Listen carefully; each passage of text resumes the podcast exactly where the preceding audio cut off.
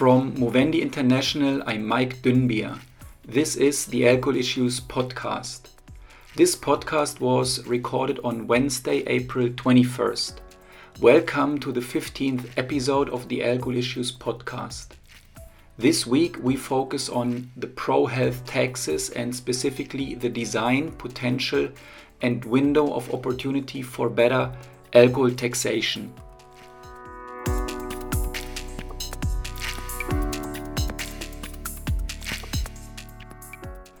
For the 15th episode of the Alcohol Issues podcast, we welcome Dr. Evan Blecher from the World Health Organization.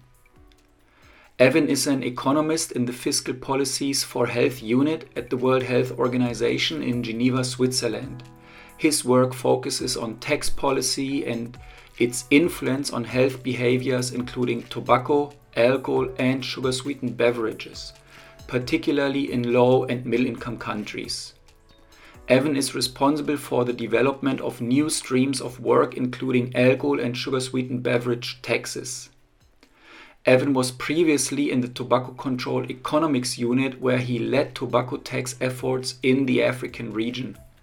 Prior to joining WHO, he was a senior economist in the Health Policy Center at the University of Illinois at Chicago a senior economist in the Health and Economic Policy Research Program at the American Cancer Society, an affiliate in the Southern Africa Labor and Development Research Unit at the University of Cape Town, where he served as the project director of the Economics of Tobacco Control project, and an honorary associate professor in the School of Economics, University of Cape Town.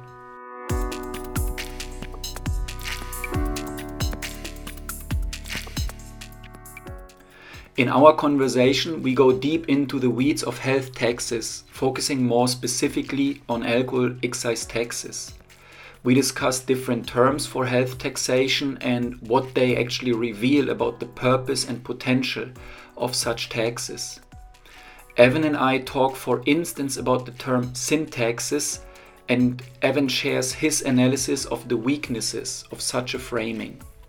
I also ask Evan about the evidence base for health taxes in general and alcohol taxes in particular, and how confident we can actually be in the knowledge that we have to date. Evan shares deep insights into how to design effective alcohol taxes, and we discuss their primary purpose and objectives. In the policy discussion of alcohol taxation, often there seems to be a conflict in the minds of policymakers between either raising revenue through alcohol taxes or reducing alcohol harm. So I wanted to know from Evan if this conflict really exists and how we can best understand the potential of alcohol taxation. I really enjoyed this in depth and far ranging conversation about alcohol taxation we discussed, for example, also how WHO is working to support more countries to develop evidence based alcohol taxes. And I was inspired by Evan's analysis and view of the window of opportunity that seems to exist for health taxes in general and alcohol taxes in particular. Given the moment in time where a public health crisis and an economic crisis are affecting people, communities, and societies severely, I hope you will find this conversation useful and timely to chart a way forward and out of the crisis with the help of pro health taxation.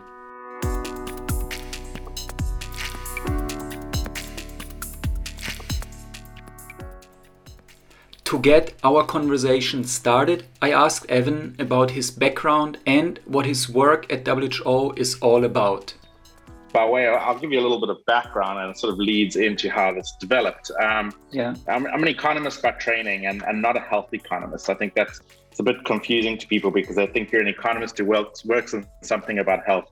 You know, you must be a health economist. But health economics as a discipline is is is particularly interested in, in issues around health care and the provision and financing of healthcare and issues around equity in healthcare and the cost effectiveness of treatment, the allocation, efficient, allocative efficiency uh, issues, etc. In, in in healthcare. Um, my background is not in that at all. My background comes more from uh, a fiscal policy and an applied economics perspective. Uh, and um, I've, I've really been working on tax policy and the design of tax policy and understanding how tax policy both affects fiscal policies in terms of the revenue side of it, but also how it affects uh, individual behavior or, or population behavior. All taxes in some way influence behaviors, um, whether whether whether to a large degree or a small degree. There's there's always a behavioral uh, outcome from from most government policy, and and tax is no different. Um, most of my career, I've actually been working on tobacco taxes, um, and uh, um, I've worked specifically with WHO on tobacco tax technical assistance with member states uh, uh, over a number of years. Um, over time, I think uh, you know WHO's work on on alcohol policy and even nutrition policy uh, has started to evolve, and I think there's a lot greater prominence, particularly on the alcohol these days. Uh, and as that's happened, I think the interest within um, WHO to work more extensively on alcohol tax has increased.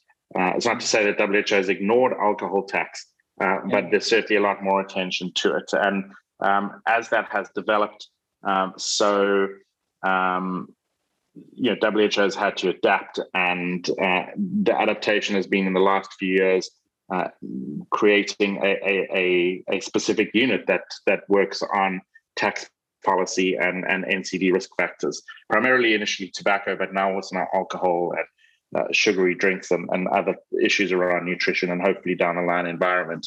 So our team is responsible then for the development of the thematic, sorry, not the thematic work on alcohol policy, but that methodological work around taxes um, and and and how taxes influence health behaviors. Um, our work is broken down primarily into two areas. One is the normative side, um, you know, which is one of WHO's core roles about providing, um, you know, synthesis of key best practices, recommendations to member states, collecting yeah. and synthesizing data, identifying trends, etc. Uh, and the second one is providing technical assistance to member states. Mm. Um, so working with member states on development of policy, evaluation of policy, etc. Um, so that's sort of the the, the nutshell of, of, of, the work and how it fits into the broader architecture um, in and of itself. And if I may ask, Evan, thanks for this introduction. Why did you get into the health part of fiscal policy? What was it that was interesting for you there? Yeah, I think that it, it actually happened by accident. Um, you know, if you if you speak to many people who are studying economics, you know, as an undergraduate student, and you think you ask them, you know, what are you planning to do with them? I don't think you find many of them that are going to tell you outright that they want to work on health taxes or on taxes yeah. that influence health behaviors. It's it's probably quite abstract. And if I speak to a lot of the colleagues that I went to uh, university or undergraduate with, they and I, and I tell them this is what I what I do. They probably be like, huh, I didn't realize economists were interested in that.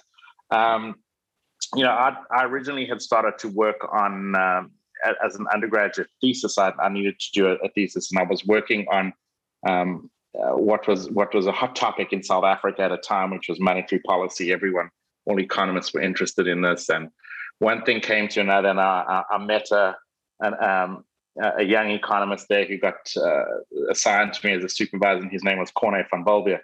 And Corne was working on uh, um, some projects related to his PhD at the time on uh, on, on tobacco taxes, and, and I started working with him on that, and uh, it, it it it sort of it drew me into the area, and and and certainly it became more and more interesting over time because uh, what became apparent to me is that you know within a sort of an ability for economic policy to influence health in such a direct manner, there aren't that many. Um, but also, what I found interesting is that, uh, you know, if we look at other areas of, of sort of the health that were important in South Africa at the time, um, infectious diseases and things like HIV and TB were were, were sort of the the the, the issues of, of, of concern. And mm. and the juxtaposition between that and the tax policies was was ultimately the industries. Uh, and in other areas of public health, you didn't I didn't quite get a sense that there were lobbyists running around lobbying government to promote products uh, that had these health externalities. You know, the, the, mosquitoes didn't, you know, malaria mosquitoes didn't have a lobbyist running around uh, trying to advocate for why they're important. Uh, and and this this sort of to me became apparent as an important uh, and interesting area of economics in that we had these sort of a, a totally exogenous set of sort of um, sort of actors on the on the commercial side advocating against what might actually be considered good policy. Uh, and and that's what to some extent drew me in. There was sort of a, a strategic element to it rather than purely having to define good policy. In many other areas of work, we can clearly define what is a best practice, what is a good policy, uh, without with, with with less controversy. And the challenge becomes how to sort of implement that.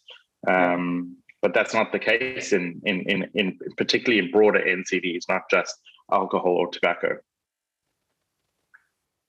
Yeah, thanks for this explanation. I think um, it's very interesting uh, to understand that you come from the monetary policy, as you know now. Um, very often, um, public health advocates, communities that want to advance uh, individuals, communities' health, they are being branded as nanny state. And, you know, like there would be a specific ideology that people and communities are pursuing. So I think it's very interesting to understand what your path has been here. Uh, I think your path in itself uh, debunks this kind of uh, ideological approach to, um, in this case, health taxes. And I think, Evan, you have mentioned some interesting things already. I will pick them up now. And I think if I heard you correctly, you talk about health taxes, but you also called it taxes that influence health behavior. So, can you explain what those taxes are and how you prefer to call them? Because I think that's instructive as well, how to think about this. Yeah, I mean, there's a lot of different names that get thrown around and terms that get thrown yeah. around for them, and and some of them mean specific things, and some of them don't. I think you know that. I, I, I think some there are times where we need to be, you know, I don't want to say careful, but specific about the term that we use, and there are other times that that, that we don't. Uh, for example, I think you know more commonly these days you hear about people talking about health taxes or pro health taxes, as, as, as some others have labeled them. Um, a, a, more historic way people refer to them as sin taxes, for example. Um, you know, firstly, you know, I like I like health taxes, and I'll, I'll explain why in a moment. But but really, health taxes are any taxes that are uniquely applied to products that generate significant health related externalities and internalities. Um, so products like tobacco or alcohol, but also certain unhealthy foods, whether it be sugary drinks, for example, as one, or even you know dirty fuels, fossil fuels that that that generate a lot of air pollutants. And I think that's an under uh, an under considered sort of contributor to morbidity and mortality in many developing countries. Um, but what I mean is by uniquely applied is that they're applied to some things and not others. So we're picking which products to apply them to. Um, so something like a sales tax, you know, a VAT or a general sales tax applies to all goods and services, um, you know, and, and, with very few exceptions. Uh, and so applying um, a sales tax um, to a product that generates an externality doesn't change the relative prices of any products, and that's it's not mm. unique to to let's say tobacco or alcohol. An import tariff or customs duties um, differently um, because that only apply to imported products. So it's really only affecting where something is um, produced rather than where it's consumed. It's just changing the prices of domestically produced product to an, a, an internationally produced product. So those types of taxes aren't going to uh, affect behaviors of specific products. So the yeah. types of taxes that we're really talking about here are excise taxes. An excise tax is a tax related to consumption, but that's levied very early in the supply chain, either at the, at the point of manufacture or at the point of importation. And it allows us to uniquely target a very narrow range of products. It also allows us to target not just the narrow range of products, but uh, with unique rates you know, like a sales tax rates are generally the same for all products. This allows us to apply yeah. different rates on different products. and even to structure those taxes differently. So these types of taxes are all inherently excise taxes. That's the technical term when we speak to ministries of finance and revenue authorities. We're very clear about excise taxes to differentiate them from the other. Um, now, historically, some people have called them sin taxes. Um, at, at, at, at, some points in time, it's been a widely used term and it's a generally accepted or understood term in many countries. The Philippines, for example, um, it's it's I think it's within their law they call it a sin tax. Um, I don't want to say I'm opposed to it, but I generally don't like the term a sin tax because it implies that the behaviors drinking or smoking or drinking a soda or burning a you know a, a fuel, for example, is a sinful behavior. It's a vice as opposed to a virtue, and I think that's a very uh, poor framing of it. It sort of belies how many people, for example, with with with alcohol abuse uh, are suffering from uh, from addiction, uh, sometimes with mental illness, often from um, poor or deprived socioeconomic backgrounds. Um, you know, so so it, it sort of puts a stigma on that. Secondly, it, uh, um, it it sort of places the blame on individual behaviors, and I think mm. that's wrong. Um, you know, we need it, we we the blame on consumption here should not be on individual behaviors. It's a function of many different things, including um, society, sometimes heritage, sometimes culture, sometimes, as we as already mentioned, socioeconomics. But also, it takes responsibility away from uh, manufacturers. Um, It takes responsibility away from government, who often haven't necessarily done what they could or should be doing in terms of the policy environment. So I don't I don't like calling them sin taxes, and you know I think that's why a lot of people have started to talk about them as health taxes or pro health taxes in recent years, because it's it's about framing it in terms of what we what the objective is, uh, and the objective more and more and more is around excise taxes is becoming around about the health benefits, the health outcomes, um, and improved health outcomes through health behaviors uh, that are associated with improved tax policies, better tax policies. Um, and so it, it, really, in that way, it's laying down uh, laying down a market. But at the same time, you know, on a technical level, when we communicate with with the practitioners, we, we we most likely continue to refer to them as excise taxes as opposed to health taxes, which is really the, the advocacy framing of it, so to speak. I get it, and I I really agree with the three, maybe even four points you made about the weakness or the problems inherent in the sin tax framing. And I wanted to stick with um, one point you made here that it places the blame um, at the individual level, at individual behavior, and it lets um, the government and also the alcohol industry, if we talk about um, alcohol sin taxes, it lets the alcohol industry off the hook. Uh, Evan, can you explain alcohol taxation, alcohol excise taxes? Are they about you know this individual person in the shop not buying two bottles, or are they about the population level effect? Because we hear this very often that taxes are for prohibiting that uh, normal people buy alcohol. Um, and and I feel like there is this, as you were saying, also this population level behavior dimension. So, what do you think about uh, this tension there? Yeah, I think you know, I think there's both elements to it. I don't think it's one's wrong or one's right. Um, and and it's not to say that every individual reacts the same way or reacts as as planned. I think um, you, know, at the end of the day, I think you, will often hear the story about if you if you engage people on, it in the, in the general public, you've always got the person who'll say to you, "Oh, but they raised the tax and I didn't change," and you know, um, probably it's probably true. Um, you know, not every individual is going to respond. So, on a population level, we do know um, what the evidence is, and we do understand, for example, what's called the price elasticity, which is this technical term which refers to the responsiveness of the consumers in terms of their behavior to the change in price. Uh, and we we we know that alcohol products like tobacco as well are relatively price inelastic, uh, which means that consumers' response is less than proportional to the change in price. Uh, but that does mean that consumers respond to the change in price. So that occurs on uh, at a population level. But in order for that to occur on a population level, it means that a population is simply a collection of individuals. Uh, so it does work at an individual level. What we do know is there's a lot of heterogeneity within the population.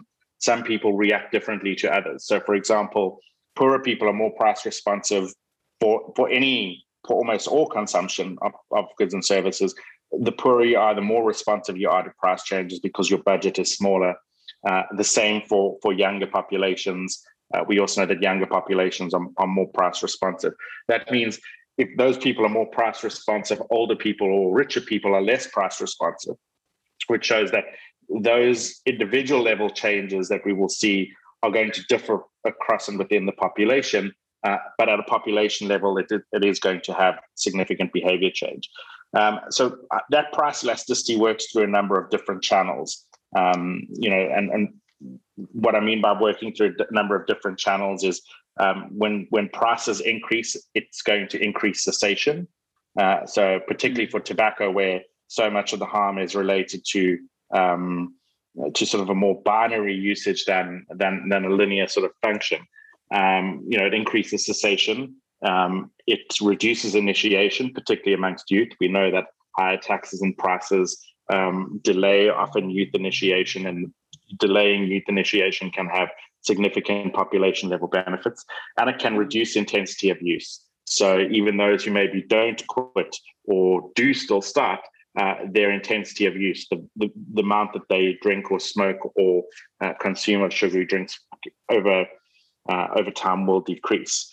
Um, so we, we do have pretty good knowledge on this, and there's different sorts of uh, evidence for this. Uh, you know, we've got aggregate level population elasticity estimates. We were able to then break that down into smaller populations. Um, we have, uh, and we have a lot of evidence on this, particularly now. Uh, a big uh, amount of systematic reviews, which is sort of seen as gold standard on the scientific side. And we've got more and more studies as well looking at things around the initiation rates, cessation rates, delayed initiation, etc. I wanted to ask one more follow up question, um, and that is you already talked about um, that uh, pro health taxes or health taxes um, are uniquely applied to products that generate externalities and some internalities, I think you said. Can you explain this, please? What are externalities and uh, internalities? Sure. So, uh, first thing is the, the primary sort of economic case to be made for for justifying uh, excise taxes, um, or uh, you know, as, as some some economists like to talk talk about them as corrective taxes, is that they generate uh, externalities and internalities. So internalities are the the unintended consequences that are borne by the user. So um, the the per, the illness that you create in yourself over a period of time from smoking or unhealthy drinking, whereas the externalities are the um, unintended consequences not borne by the user but borne by society at large. So mm. uh, we could think about secondhand smoke in the case of smoking, uh, potentially uh, injuries and deaths from drunk driving.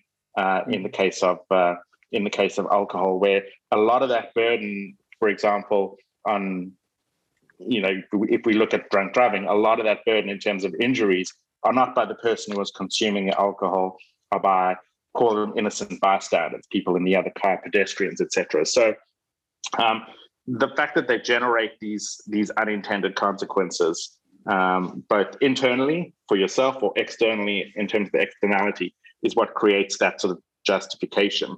Um, to sort of delve into sort of the more economic principles, often you'll hear of um, uh, uh, the concept of a Pigouvian tax, which is that the tax specifically uh, is trying to correct for the fact that the retail price of the product does not actually imply the full cost of consumption. Uh, mm. And that's the tax is to ensure that the retail prices increase to uh, to justify the full cost of consumption, which is really the cost of these externalities and internalities. And a lot of that comes out in the construct of uh, when people make that decision uh, to drink or make that decision to initiate drinking or initiate smoking, they're not fully taking into account those future costs, the externalities and internalities, um, or they're potentially discounting the future costs uh, too much. Um, you know, so uh, uh, uh, you know, we know that smoking initiation and, and, alcohol initiation occurs at relatively young ages in adolescence, uh, and it, it's not it's not a stretch to argue that um, it, at, at, younger ages one may not be able to to to fully um, conceptualize those costs as internalities and externalities that may be occurring a long way into the future, and certainly with smoking, probably further into the future than than than than with alcohol often. Yeah, this is super helpful. Um, I think this point that the retail price doesn't cover uh, the full costs of consumption. There is even this kind of concept um, when it comes to alcohol excise taxes called charge for harm, which I think uh, applies to or reflects uh, this point that you have made, Evan. Um, and now you have already mentioned why you know what you know or why economists know what they know about uh, pro health taxes. You talked about the price elasticity and behavior change, and that there are different kinds of evidence like systematic reviews, um, uh, studies of uh, initiation delay, and so on. So I just wanted to ask a little bit more concretely if you can um, explain a little bit more, Evan, what do we know about um, pro health taxes and how how confident can we be about the data the knowledge that you at WHO have about this? Yeah i think you know there's one thing about you know saying that we've got a lot of studies published in journal on elasticities and, and we do and there's you know the fact that we we're talking about having systematic reviews means that there's a big a big body of evidence out there. You can't do systematic reviews if we don't have that um, you know, how does that then go into practice? I think that's the uh, the really interesting thing. How we translate that into sort of um, the, the, policy action, um, and then look at the sort of empirical examples um, of where we've then had had policy change and what the outcomes have been. Um, and I think that's something where on the on the tobacco side, I think we've got a lot of experience. So rather than calling it evidence, let's call that experience. Um, and there's a lot of experience uh, on the tobacco side in terms of countries that have engaged in significant policy change on, on, on taxes. Uh, and in the last few years, we've started to see like really good case studies in, in, in low middle income countries as well, um, where we've had like significant, really impressive tobacco tax reforms in places like South Africa, in Kenya, in the Gambia. I mean, these are very different countries. And into Asia, we can look at, at some very significant reforms in the Philippines, which uh, became became sort of a, a very you know famous uh, example of that in in, in 2012 and, and several years onwards. Um, when we come to practice, I think what we what we see is that there's a lot more important than just a price elasticity. Um, I think it, it, really does become as well about policy design um, and policy implementation. Uh, you know, I think the design element is often underlooked. I think you'll a lot of a lot of advocates will say, "Oh, let's raise taxes," and you know, I'm I'm, quietly in my own head, sort of banging my head against the wall because um, there's a lot more to it than raising taxes. You know, how we design those taxes is is critically important. Um, you know, how we are able to then map out a policy process with government, how we able to make sure that they're properly implemented and that that tax actually gets collected and uh, and then properly evaluate that that becomes really important. Um, yeah. but for me i think uh, the sort of the key element is uh, i would say there's two key elements to it. One is the policy design. Uh, with tobacco it's a little bit simpler. When we move to alcohol and things like sugary drinks the policy design becomes more complicated and far more important. And then the second element of it is just to to sort of see what these what the long term goal is and our indicators are. And specifically, I like to focus on affordability because that's the critical that's the critical driver um, um, over time. If we look at a period of time, uh, part of the powerfulness of taxation is that it's not just something that we implement once off and we walk away. It's something that we're able to uh, to implement over a period of time and continuously work on and continuously get uh, policy results as as uh, well sorry health results as a result of policy. Um, mm-hmm. But in order to make sure that that occurs over time, uh, we've got to make sure that we reduce affordability consistently and over time. Yeah. And so, how much do you know? I, I would agree with you. I think um, in the world of tobacco control, it's quite impressive to see what countries have done Um, I have visited some of those countries that you have named. So, how much do we know for alcohol taxation? Because I think some of the countries that you have named also implemented alcohol yeah. taxation, but it's fewer, isn't it? So, is uh, the confidence then lower, or how do you think about it? Yeah, I think there's a there's there's a lot to it. Yeah, um, you know, and the reality is that tobacco taxes are still an under implemented tool, but a far more implemented tool than alcohol taxes. So it's like there's a continuum. I don't I don't want to yeah. if I had to say that alcohol or tobacco taxes is a well implemented tool, I'd probably have colleagues, you know, phoning me very quickly to to correct me on that because I think there's a lot of high consumption countries that haven't made a lot of progress on tobacco taxation. I don't, don't want to name and shame, but yeah. there's some very large countries with very large smoking prevalences that have done very little on tobacco taxes. Yeah. Alcohol, though, I think broadly speaking, is not is alcohol taxes are, are used and implemented in almost every country in the world. However, they're not well designed in many of these countries. In many of these countries, they're actually poorly designed. Uh, yeah. And certainly, alcohol taxes have not been increasing, I would say, at all globally. I mean, yeah. yes, they're, they're individual countries, but on a global level, not at all. If we look at at an indi- at, at affordability, which I think is a great indicator of looking at this, uh, in the early in, in, the 1990s, we had a situation where alcohol, or sorry, tobacco was becoming more affordable in developing countries, lower middle income countries, and less affordable in high income countries. If we look in the last 10 years, that picture's changed. We now see that tobacco is becoming less affordable in the majority of countries in the world. It doesn't matter whether it's high income countries, low middle income countries. Um, and that's not accidental. Um, yeah. What we find is that if we take a sort of a step back in history and sort of look at what is the genesis of alcohol taxes and tobacco taxes, you know, why is it almost every country in the world has some form of alcohol tax? Um, it's because if we go back 100 years and look at tax systems in general, um, you know, we look at tax systems now in, in, in most countries, income taxes and or VAT make up the large majority of government revenues. I think in some countries it's more towards VAT, in some countries more towards income taxes. If you go back 100 years ago, the biggest uh, the, the, the, biggest collection um, for governments came from excise taxes and customs, um, customs and excise. So import tariffs and customs. That was almost universal. Income taxes were a much smaller proportion.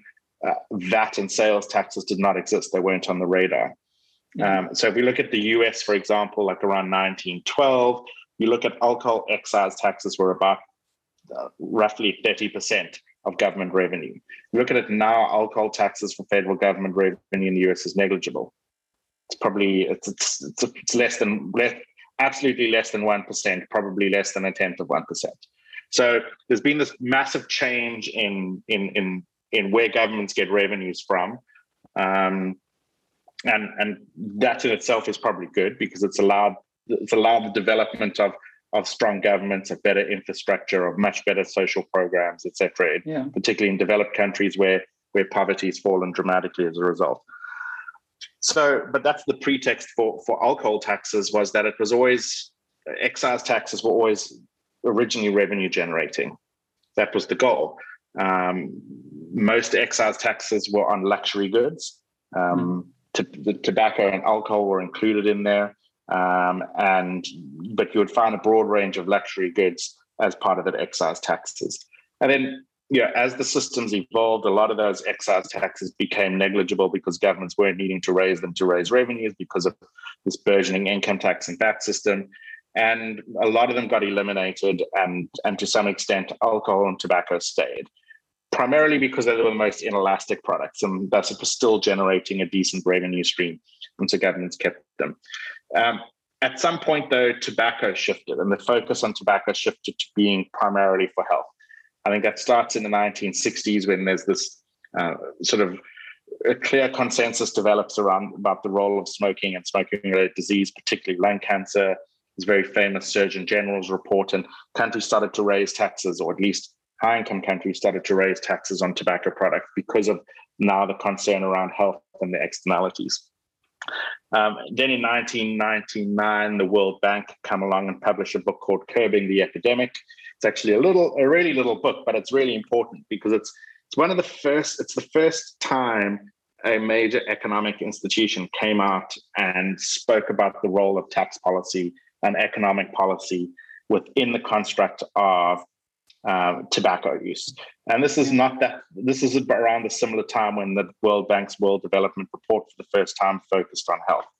Um, and so the, the, there's, there's, there's a movement at that point within uh, the international financial institutions towards start thinking about, about it. And that certainly changed it on, on, on tobacco. And I think we've seen the progress over the last 20, 30 years the massive investment that's gone into work on tobacco taxes, the massive interest, whether it's from WHO, the World Bank, even the IMF, the UNDP, civil society organizations, academia, etc. Mm. Uh, why hasn't this happened on alcohol? Uh, and that then becomes the big question because we haven't had these major publications then coming out from from the economic institutions that have have have, have then pivoted alcohol. Um, so alcohol tax is still seen um, in most countries as a revenue generating tool.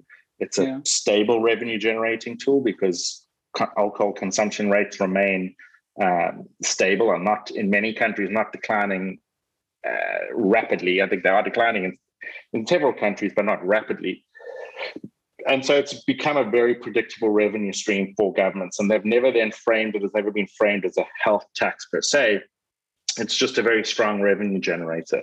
Uh, and if it's uh, as a revenue generator, it hasn't then got the attention in terms of how we design that tax for health purposes as opposed to revenue purposes, because um, the goals might be different. When revenue is the goal, it's not necessarily raising revenue that might be the goal. It might be keeping revenue stable as the goal. Um, and, and that's what I think we see in many countries. So governments are, are, are, relatively happy with the stability of the revenue stream they're getting on alcohol excise taxes. And it's not on their focus that they need to reform this or think about this because of uh, the use or the potential use um, as a health promotion tool. Yeah, and this is super helpful. I even like um, this kind of historical context that you have drawn up. Uh, I came to think of, I think it's even Adam Smith, who recommended liquor taxes as a very good source um, for yeah. government action.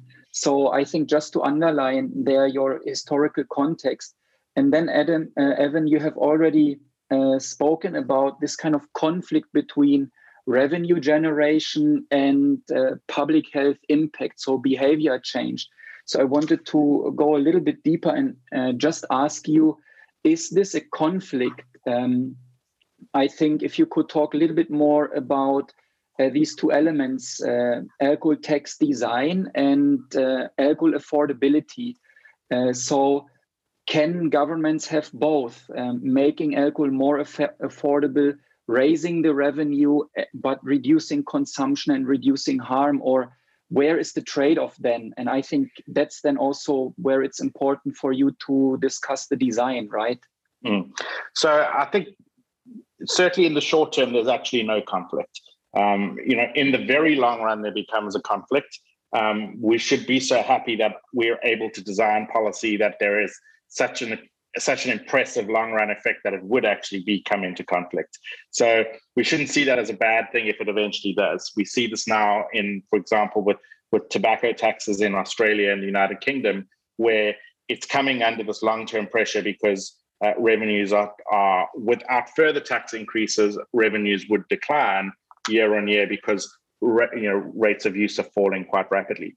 But that's taken 30, 40 years of very deliberate and significant tax increases to achieve that. But in the short run, there's no conflict. And it goes back to the elasticity that I spoke about earlier. And the inelasticity of a product um, of, of, these products generally means that the decline in consumption is less than proportional to the increase in price. Uh, and the result of that means that when we raise taxes, the let's say we increase the tax rate by 10%, the decline in consumption is significantly less than 10%. And thus the total revenue pool uh, rises. And I think we've seen countless uh, uh experiences and country examples um, of increases in taxes causing increases in revenue. Um, you know, and some of those examples that we spoke about earlier, even on, on the alcohol tax side, South Africa and the Philippines both increased alcohol taxes uh, quite a bit over different periods of time and saw very significant increases in, in, in revenues as a result. So that inelasticity means that in the short term, at least, there isn't a, a conflict between the two. I think often what we need to do uh, is we we we in, in in doing technical assistance with governments, with member states, particularly with the ministries of finance and, and, and revenue authorities, is to build analytic models with them so that they understand what the revenue impact is. Because you know, it's one thing we can convince them that this is good health policy, and in many cases, your ministries of finance and, and revenue authorities really do like to be uh, really do like to have it framed as a health policy. One, it, it, it's, it's, it actually makes them feel that their work is a little bit more about counting dollars and cents. Um, mm-hmm. But it also it also allows them to to um, to to better advocate for for increasing taxes. You know, often increasing taxes not it's not a popular choice in many cases, and so it, it's really useful for governments to be able to to frame and communicate how um, a tax policy purely wasn't a money grab and actually has uh, a, a, a, much greater benefit for society as well, in addition to just the social programs that it might be able to to fund. So there, uh, there, there isn't that conflict, and especially when we work with governments to to build an analytic model so that they have a good understanding of just what those policy changes are likely to uh, to achieve. But that said, the policy design part becomes important, the affordability elements. I, I think you made a slight hitch there. You said make make it more affordable. Let's let's make it less affordable. Um, Thank you. But but uh, the, the the critical thing is is how we design the policy. So you know, on, on tobacco, I think over the years we've we've provided governments with very clear and simple advice that all tobacco should be taxed the same, and that we want these specific taxes. So we can taxes can be implemented either as a an amount per volume, you know, uh, one dollar per pack or ten dollars per pack, or it can be a percentage of the price. So on tobacco, we've always advocated for, and we've we've worked hard with member states to to implement these specific taxes, these volume unit-based taxes, and the reason, and then to treat all of them equally. Uh, and the reason for that is a few things. One is it makes the cheapest products, uh, it raises the prices on the cheapest products, and that's really important in reducing youth access, youth initiation. Um, but it also reduces the variation in prices within the category, and so that's it reduces the opportunity for produce for consumers to potentially trade down to cheaper product in response to tax increases, and so we get the best uh, the best health outcomes as a result of those specific taxes. Um, at the same time, it also makes administering or collecting those taxes significantly easier. Um, it's much easier to count volume than it is to count value. Um, value in this in this case can be quite abstract. Um, and then um, additionally, um, there there we, we find that revenue streams are more predictable with specific taxes. Um, that said, when it comes to alcohol, it becomes a little bit more complicated because um, the market is so much more heterogeneous. Um, and what we mean by that is we've obviously got different alcohol products. We've got the main categories, the beer, spirits, and wine. But uh, even even within that, there are a lot of um, gray areas. A lot, you know, we've seen a, a, real development of of these ready to drink type products that sometimes yeah. can include wine and or spirits. Um, and so the product heterogeneity makes it a little bit more difficult. Um, we also have a much bigger gradient within some of these categories in terms of price and quality. Um, and the alcohol content can vary a lot as well. Uh, we've seen um, a lot of uh, lighter alcohol products come to market, um, in particularly in the beer side, and actually some of that might be as a result of tax policy, and that's and that's uh, sort of a challenge. On the one hand, lower alcohol products is probably good from a perspective uh, in terms of perspectives of concentration of drinking and total ethanol consumption, but it also may make youth initiation easier. So there's a we've got to understand these trade-offs. The, the problem is that we could design a perfect tax policy. And what I mean by that is we could design a tax policy that tries to deal with all of these issues. So we can advise countries to say, right, you should have a specific tax and base that specific tax on the alcohol content because that would encourage producers to um, to to lower alcohol concentrations. It would encourage producers to shift their advertising and marketing to lower alcohol product. It would encourage producers potentially to differentiate prices by alcohol content, make heavier alcohol more expensive, uh, and that that that there's a lot of really good public health benefit from that. However, it's also going to potentially, relative to having a volume-based specific tax, it's also going to create a lot of price heterogeneity which means it's going to create a lot of cheap product. So on top of that, we would then say to countries, well, then you should put a price floor in there mm. to or, or a tax floor. Um, but then at the same time, we also might say to countries, well, let's have ad valorem taxes on high value product so that we could also maximize the revenue yield from it. But that's sounding like a very complicated system. And so we've we, we, we've got to develop much clearer guidance, at least um, to member states that take into account um, their market, because the markets differ from country to country. They not only take into account their market, that that that accounts for where harm in that country comes from. Uh, you know, in some countries, harm might be more related to some products than others, or more related to the pattern of drinking. And in other countries, it might be more the aggregate drinking. You know, my home country South Africa. It's very much around the, con- the, the, pattern of drinking and the concentration of drinking, which might be different to other countries. Um, so we've got to take all that into account and then also take into account um, government's capacity.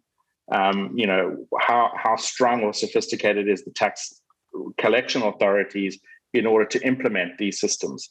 You know, if we're going to implement or, or, or encourage countries to implement taxes based on the alcohol content, that actually requires a large amount of capacity um, in order to implement. So we've got all these uh, sort of challenges, um, both from a health side, a tax administration side, a design side, that we need to bring together within that.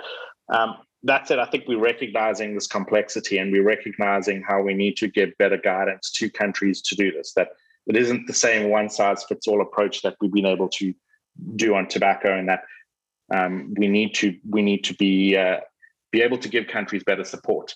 Um, so in order to do that, we we're putting together a, a technical manual at the moment. Um, the working title is the WHO Technical Manual on Alcohol Tax and Price Policy.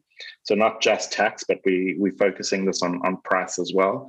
Um, and the idea behind this is to give countries that guidance and that technical mm. support. Um, you know, we developed a similar manual for tobacco taxation in 2010, which you know shows going back to think about where the where the where the emphasis has been.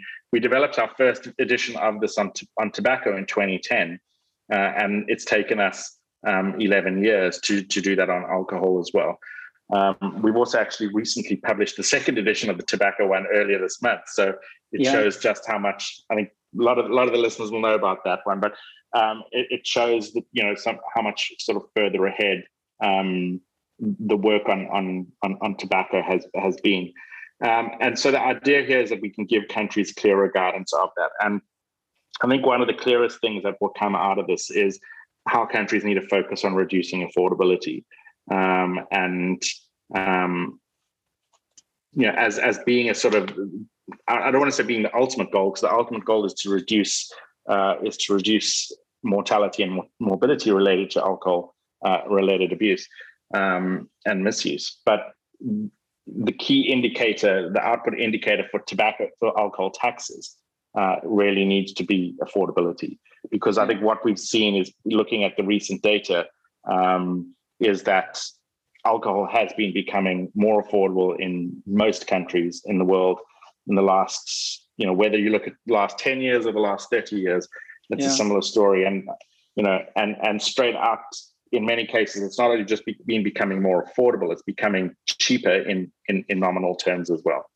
Yeah. I think this is very important. Um, this point about affordability, um, and I like. I think um, when you focus on giving clearer, better advice to governments, but I would even extend it because I liked um, the frame that you had, and that also applies to um, myself, Movendi International Civil Society Advocates, when you said earlier that we cannot just talk about raising alcohol taxes. So we, we have to have a more substantial conversation and, and a better frame Uh, I think, Evan, you said then it's uh, we have to frame it about health. And so I wanted to ask you if you can help me with this. So, what is actually the potential of um, alcohol taxation? What what do you think resonates with governments? I liked also how you talked about the Ministry of Finance that they don't just want to get money; they uh, they also want to uh, do something good for society, so to say. So, do you have um, some input, some experiences there in terms of this investment in health systems or improving the health of uh, people?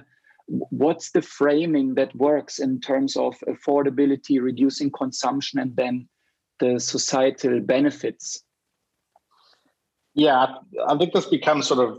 I'm, I'm not an advocate, so um, I, mean, I don't want to say that it makes it sound bad that I'm not, because obviously I, I, I advocate for it. But professionally, I'm not the person who's within a civil society sort of sphere who's working see. on building some public support and building a campaign for that. I, am I'm, I'm more of a technician, but I, I, think that you know the framing of it from the technical side, at least, and, and working with the governments, and know, I think you know our, at WHO, our stakeholders ultimately are the member states. We're a member state organization, and so um, we're always, um, I think, sort of inculcated at a, a, at, a, at a young age within WHO, at least to you know that, that we're always responsive to the member states and the needs of member states, and that's really what we what we focus on, um, as opposed to being sort of advocates. So advocacy becomes a part of that.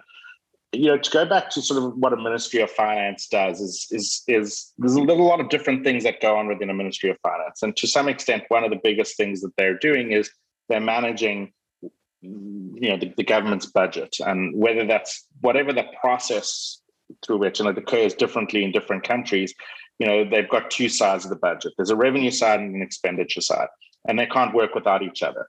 If governments don't collect any revenue there's no money available for expenditure uh, and if they want uh, to develop um, expenditure programs they, they, they they need to be substantially paid for um, and so I think ministries of finance are very uh, aware and acutely aware of the impact of, of government spending, and they do a lot of analytic work when uh, when you know deciding what to spend on and how to spend on it.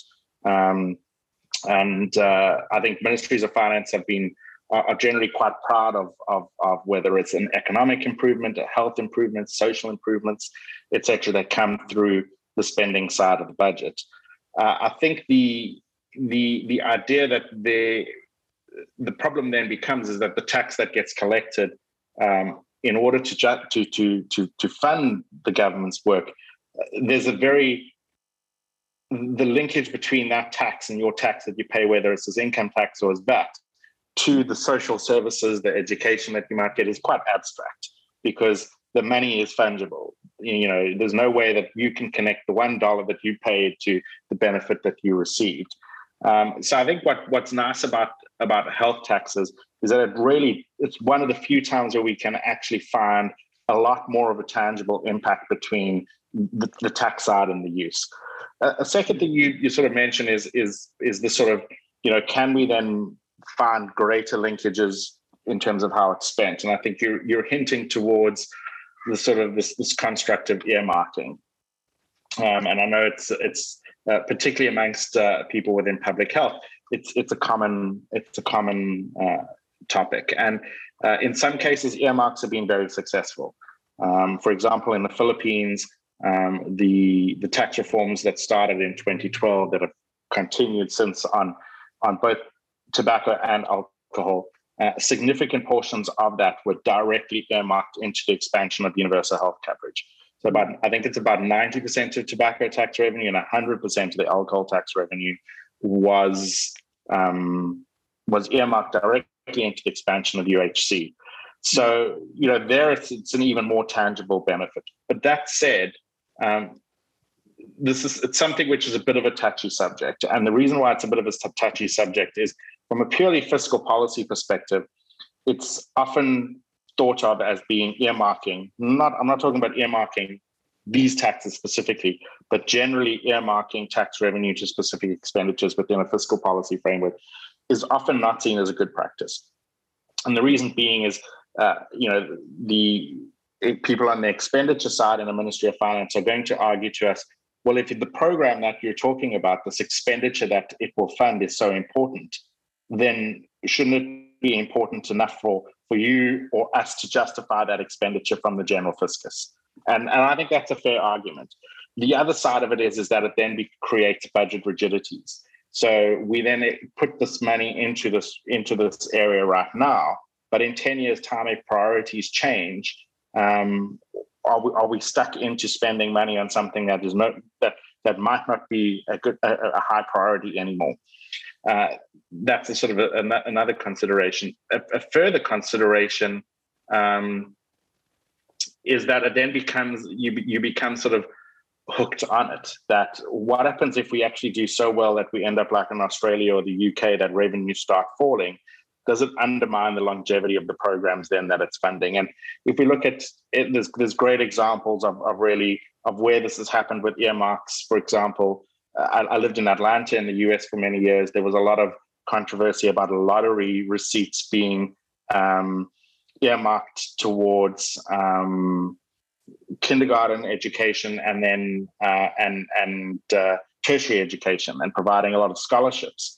Uh, and there was a lot of instabilities around this. You know, um, at times, did it create an issue of, for example, uh, not enough money because lottery receipts has fallen, and, and and and then it was basically saying that these programs ultimately were not a priority of the government; that the government could fund it from the general fiscus.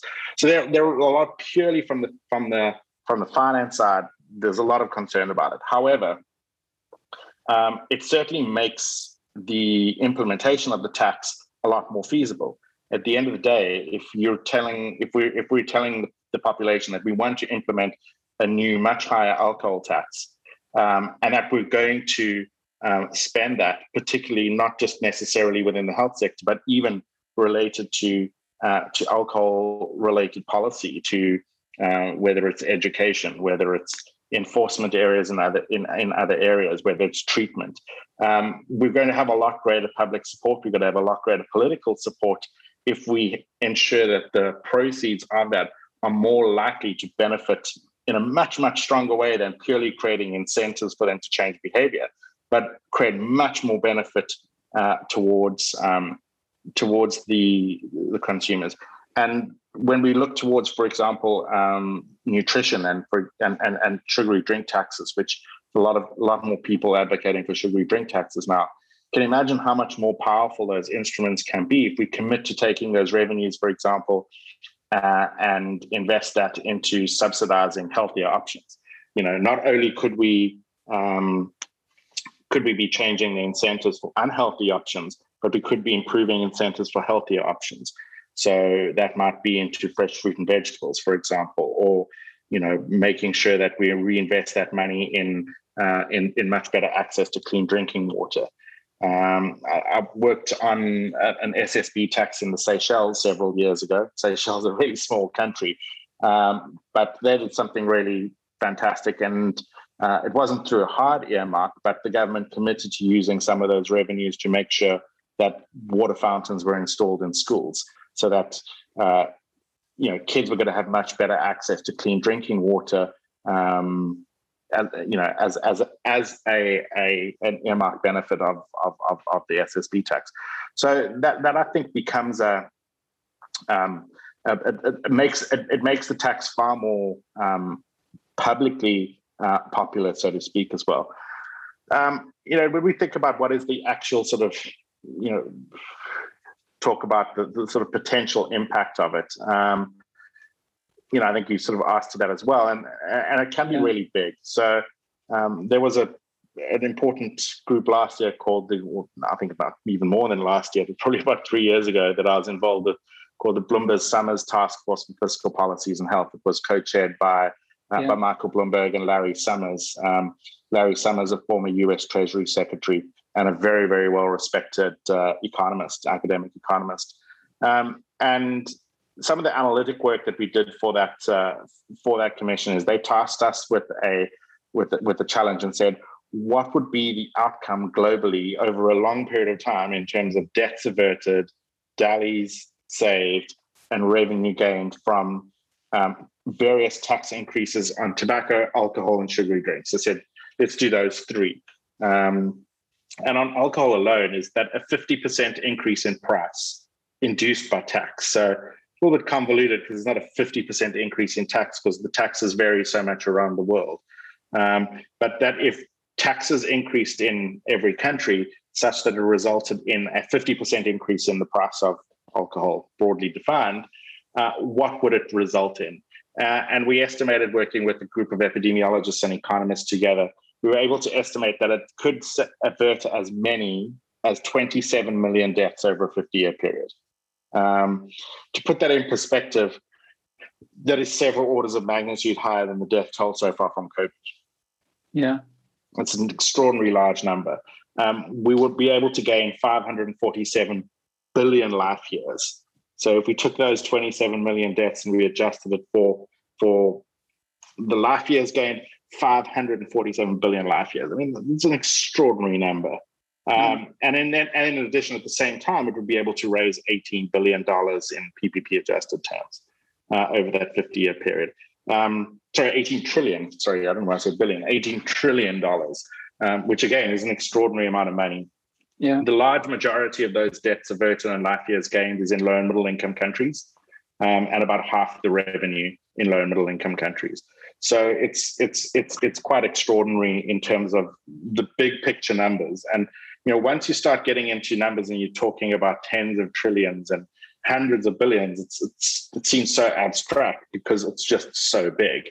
Yeah. Um, can I just ask? Can you put the fifty percent price increase into context? Um, is this is this normal for tobacco that uh, tobacco products increased so much, or is this uh, you know the the upper the maximum level of uh, how that, much an alcohol product could increase in price? So you know i'd actually say that's not actually particularly high. Um, mm. and that, that sounds like a little bit absurd that a 50% increase in price wouldn't be huge. Um, yeah, as a once-off increase in, in tax and price, it would be quite substantial. That would create a big shock to many markets. I, I would admit that, a very yeah. big shock. But when we look at countries that have had, you know, really big changes, that were really ambitious in tax policy change, you know, whether it's tobacco or alcohol, we've mentioned the Philippines and South Africa are two great case studies of it. Um, you know, in South Africa, the tobacco prices, in order to, you know, became such a big case study it, it caused a sort of a 40% over a 20, 30 year period this occurred. But you know, consumption uh, declined by about 40% and smoking prevalence declined by about um, by about a third to a half, depending on on, on, the, on the different cutoffs. So there's really big changes in um, in, in tobacco use in South Africa over a period of time.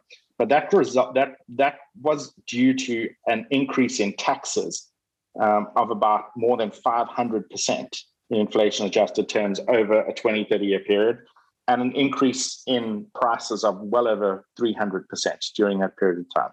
So, you know, so a 50% increase is not um, over a long period of time is not um, of the scale of even of the order of magnitude of what South Africa or the Philippines did. Mm. If it's a single shock at a point in time, yeah, I mean that's that that that's significant, and uh, it would create quite a behavior change if, if that were to be implemented at one point in time. That said, you know, 50% on a very low price in absolute is is big percentage term, but low in absolute terms. And in many cases, a lot of alcohol products, particularly mm. cheap products in many in many low and middle income countries, are actually quite cheap. And so mm. the absolute changes of a 50% increase wouldn't be huge, but the relative change is large. Yeah, and I think this is a great explanation. I come to think again about your point on design so that it's also introduced um, in a smart way and that it's staggered. I wanted to finish, um, Evan, by I think bringing together a number of points that you have uh, made with one final question obviously we are uh, in the times of coronavirus crisis and massive impact on economies but also a really sharp focus on the importance of health system functioning and healthy populations maybe even um, I hope I'm not dreaming, but maybe even the importance of health promotion.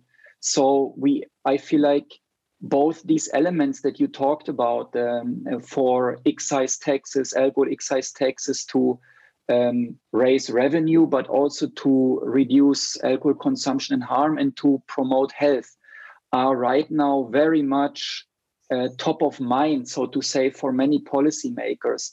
And I just wanted to ask you in this kind of situation with the work you are doing on the alcohol taxation manual, do you have um, countries lined up that, that are asking WHO for more support? Can you see that there is this kind of increasing need? What's the reality that you are navigating here with WHO? As you said, you are this member states based organization and, and you're supposed to serve member states. So if you could share this reality, I think that would be really super. Yeah, I think there's two elements to this. There's sort of the, the strategic, the, the, immediate COVID lens to it, and then how we actually then operationalize um, better support to member states. Um, so I think you know we're in this sort of situation where you know for all the wrong reasons health has come to the fore. Um, you know I don't I don't think there's been a time in you know in probably in our lifetimes. I think if we go you know longer periods it might be different, but you know I think yeah I, I I'm a kid of the 80s, so I don't know I don't think I'm not quite I'm not a millennial. I don't know quite where I fit in, but if I think through like at least my consciousness, you know, the 1990s for the most part um, in in the world was 1990s and early 2000s. We had a lot of relative economic stability. Um, I would say the global financial crisis in 2009, which was a big economic shock. Um, but without, with the, with the exception of that, we've had a remarkable period of economic stability uh, in the world. Uh, if you take a long, a long-term view, with fewer macroeconomic shocks. Uh, at the same time, health was evolving. We were having disease transitions, uh, first in high-income countries and then in middle-income countries from infectious disease and yeah. you know chronic diseases coming to the fore because now that's the, the primary health concern uh, as as economies became more developed in a lot of places in the world and in, south africa we had you know significant challenges with hiv and tb for example uh, and that created very specific health shocks uh, and i do recall how it became an economic issue in south africa because mm. not only the economic cost of treatment but the the, the economic costs of, of mortality and morbidity, and particularly people dying at productive ages. Um, and so we're now having this at a global level. Um, and so there's two sides of that. One is I think that there's a far greater interest in understanding how health affects the economy. I think we've we've seen for the first time on a global scale and such a cataclysmic scale in a long time that a health event has been the cause of a major economic crisis. Um, and so, you know, hopefully that take, gets people, policymakers uh, in the economic sector to identify, understand, and prepare better for um, for the economic risks of health. Yeah. And we have the slow burning crisis with respect to NCDs uh, over the long term as well. And hopefully this can can draw some attention to it. Um, you know, as uh, what what we're seeing is NCDs affecting people of productive working ages a lot more. We also yeah. see NCDs because they're chronic diseases are expensive to treat because we don't we don't treat somebody with diabetes for six months as a uh, as a terminal illness. We're treating them for decades as um, as productive members of society. So um, that's the one side of it. The second side is that fiscally, this has just changed the landscape. I don't think we've seen a fiscal crisis like this um, of this magnitude that, that I can recall any time within the last since the Second World War. Mm. Um, and you know, there's two sides of the fiscal crisis, or three sides. One is that governments are spending way more money. Um, a lot of that money is not actually necessarily being spent on the health sector and treating COVID-related disease. Um, in many countries, the costs of vaccine treatment, etc., are actually dwarfed in comparison to the costs of the social programs and the social safety nets as a result of the economic carnage of it. So whether it's unemployment insurance or economic uh, benefits to to to to safeguard people's um, uh, livelihoods. the, the second side to that is we've also seen a lot of tax incentives, um, a lot of governments, different countries doing things differently, but a lot of countries have also been applying tax incentives. And then as well, just so that also reduces uh, tax receipts. And then at the same time, obviously, economies collapse in many cases. And so tax receipts, which are linked closely to economic activity, decline. Fewer people working, fewer people paying tax, fewer businesses making profits or smaller profits, fewer fewer tax receipts. So the result of it is we're seeing government deficits ballooning, yeah. uh, government debt ballooning, um, and to some extent, it's a situation where the hawks, so to speak, the, the fiscal hawks, are nowhere to be seen or heard because they understand the enormity of the emergency. And there are no constraints in the emergency. You know, you're putting out the fire. You don't, yeah. you, you know, when you when you put when you when you're putting the fire the, the water on the fire, you're not you're not thinking what's going to be the, the impact of my water level in 10 years' time. You need to get that fire out. And so to some extent, that's what we're thinking fiscally, globally. The result of it is, is that I think there's a recognition that um, the carnage that's been done fiscally as a result of COVID is, is doing two things. One, it's going to create an almost all hands on deck approach to deal with the, the other side of it fiscally. So we're going to need to be raising taxes at some point in the future on a large scale, whether it's five years from now, 10 years from now, 15 years from now, tax rates will rise almost everywhere in the world. Mm. Um, and so there's an opportunity to sort of start thinking where are we going to get that tax revenue from? Mm. Um, you know, is it going to be income taxes? Is it going to be corporate taxes? Is it going to be wealth taxes? Is it going to be um, some global compact on corporate income tax? Is it going to be health taxes? So we, we there's there's that unique positioning, and you know, looking at at you know at, at what what's coming out of uh, you know work that's coming out of the IMF at the moment. What's what's really encouraging is firstly is there's an all hands on deck. I think the IMF has sent the signal that you know that there's going to be no silver bullets to fix this, and that's we're going to have to be broad based. Um, but I mean, the IMF are outright pointing towards how um, health taxes are going to be an important part of this recovery on the tax side, and they're outlining clearly that this is really a, a, a, good tax because not only is it going to raise revenues that we're going to need, but it also yeah. is going to have this important uh, uh, important health benefits. And yeah. you know, and they, and they, and they talk about specifically, um, a quote from here, you know, around such as alcohol, tobacco, petroleum, and increasingly unhealthy foods and plastic waste. So they really are setting up how the importance of, of excise tax. You know, and they say they, they go on to say they are generally motivated by a desire to internalize externalities, deal with health concerns associated with addictive consumption, um, relatively easy to collect, um, a, good revenue yield, um, often room to increase excise revenues further through a combination of better design, pro- improved enforcement, and higher tax rates. That's the IMF. You know, um, sounds like they talked with you. We talk. no, I, w- I would say we, we, you know, I think, I think uh, um, there's, there's, I, I have, I, I, will say straight up that the collaboration that is occurring uh, between various UN agencies on the financial side, like the IMF and the World Bank, the OECD, the UNDP on the development side, and, and, and, and other international organizations like Global Fund and Gavi. I think there's a there's there really is a strong, uh, much greater collaboration on health taxes now than ever before, and it's that's that's really encouraging. So on that strategic side, I think there's there's there's a lot of important pathways over the next over the next years um, mm. around health taxes. But that goes to a practical level. Well, it's you know it's great that they're saying that, but now what are, what are we able to do? What are we going to do? What's yes. WHO's ability to actually work with member states? Um, so I think there are member states that we're already working with on, on alcohol tax policy. Um, some some of them it's a result of strong relationships that we built with ministries of finance, ministries of health, revenue authorities over the years on the tobacco side, where we've been providing technical assistance to member states for, for 10, 15 years. So we built those strong relationships. There's trust. Uh, we understand their needs. We understand their challenges. Um, We we understand their fiscal systems, their their their policy making systems. We and we're able to sort of tailor support to them.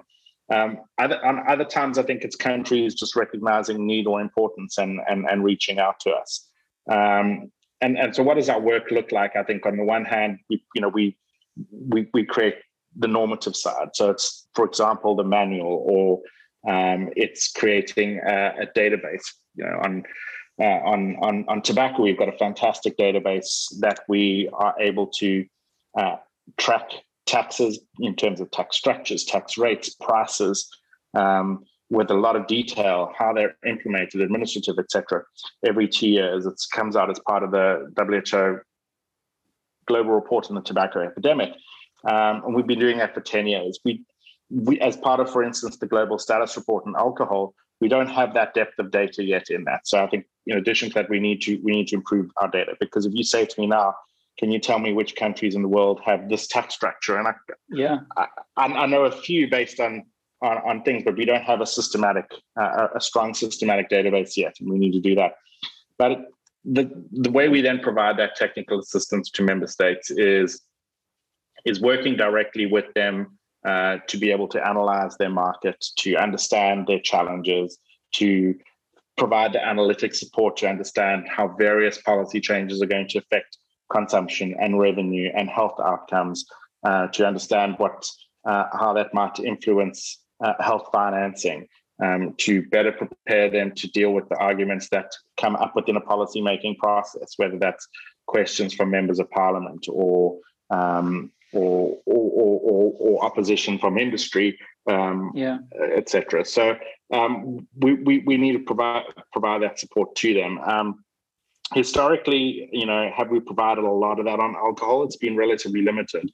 Um, but we're really trying to scale up that work at the moment. We we sense that there's momentum on the issue um, that there maybe wasn't five, ten years ago. That um, there's the strong momentum around not just alcohol taxes, but but health taxes more broadly. Uh, and and it's important then for us to support member states as they do.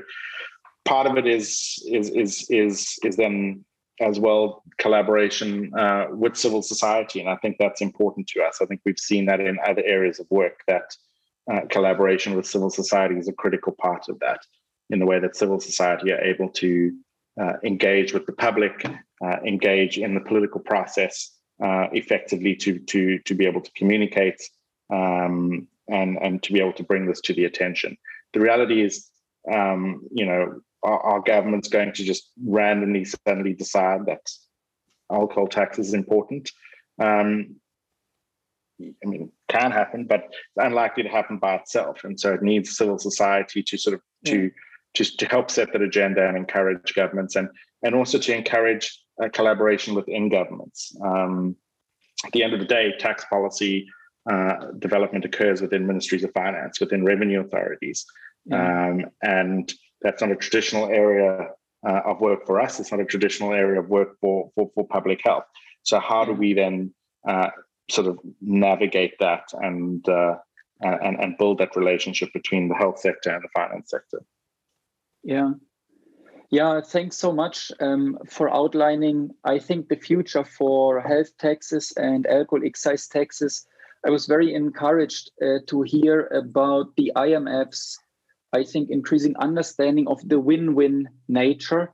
And I'm also very encouraged uh, to hear about uh, some more details how you at WHO, together with other colleagues, are working now to, uh, I think, increase the momentum and build on the momentum, as, as you were saying. Because that's what we also hear from, from governments where uh, our members are working, that they are interested in this. They have made uh, experiences, as you were saying, Evan, in tobacco taxation and tobacco control, and they feel like we would like to apply this now to other unhealthy products. So this is really encouraging. And I just want to thank you uh, once again for taking the time. Thank you for this conversation, Evan. I really appreciate it. Cool. Thank you very much, Mark.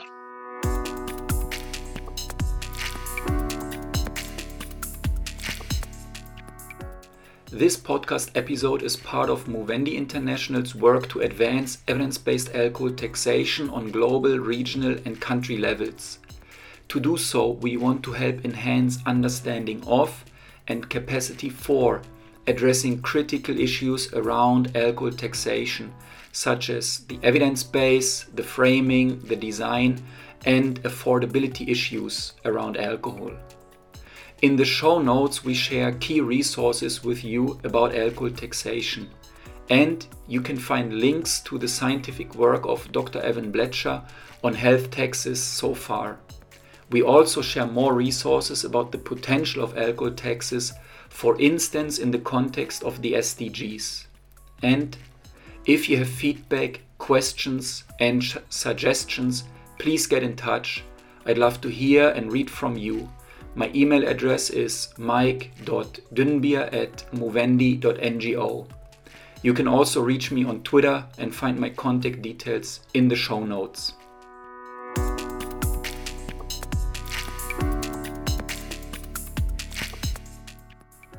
The Alcohol Issues podcast is made by Arin Pino, Taraka Ranchigoda, Kristina Sperkova, and Maik Dünnbier. Our theme music for this episode comes from LF Music. That's it for the Alcohol Issues podcast this week. We hope you enjoyed this episode. Thank you so much for tuning in and stay well and safe and talk to you soon.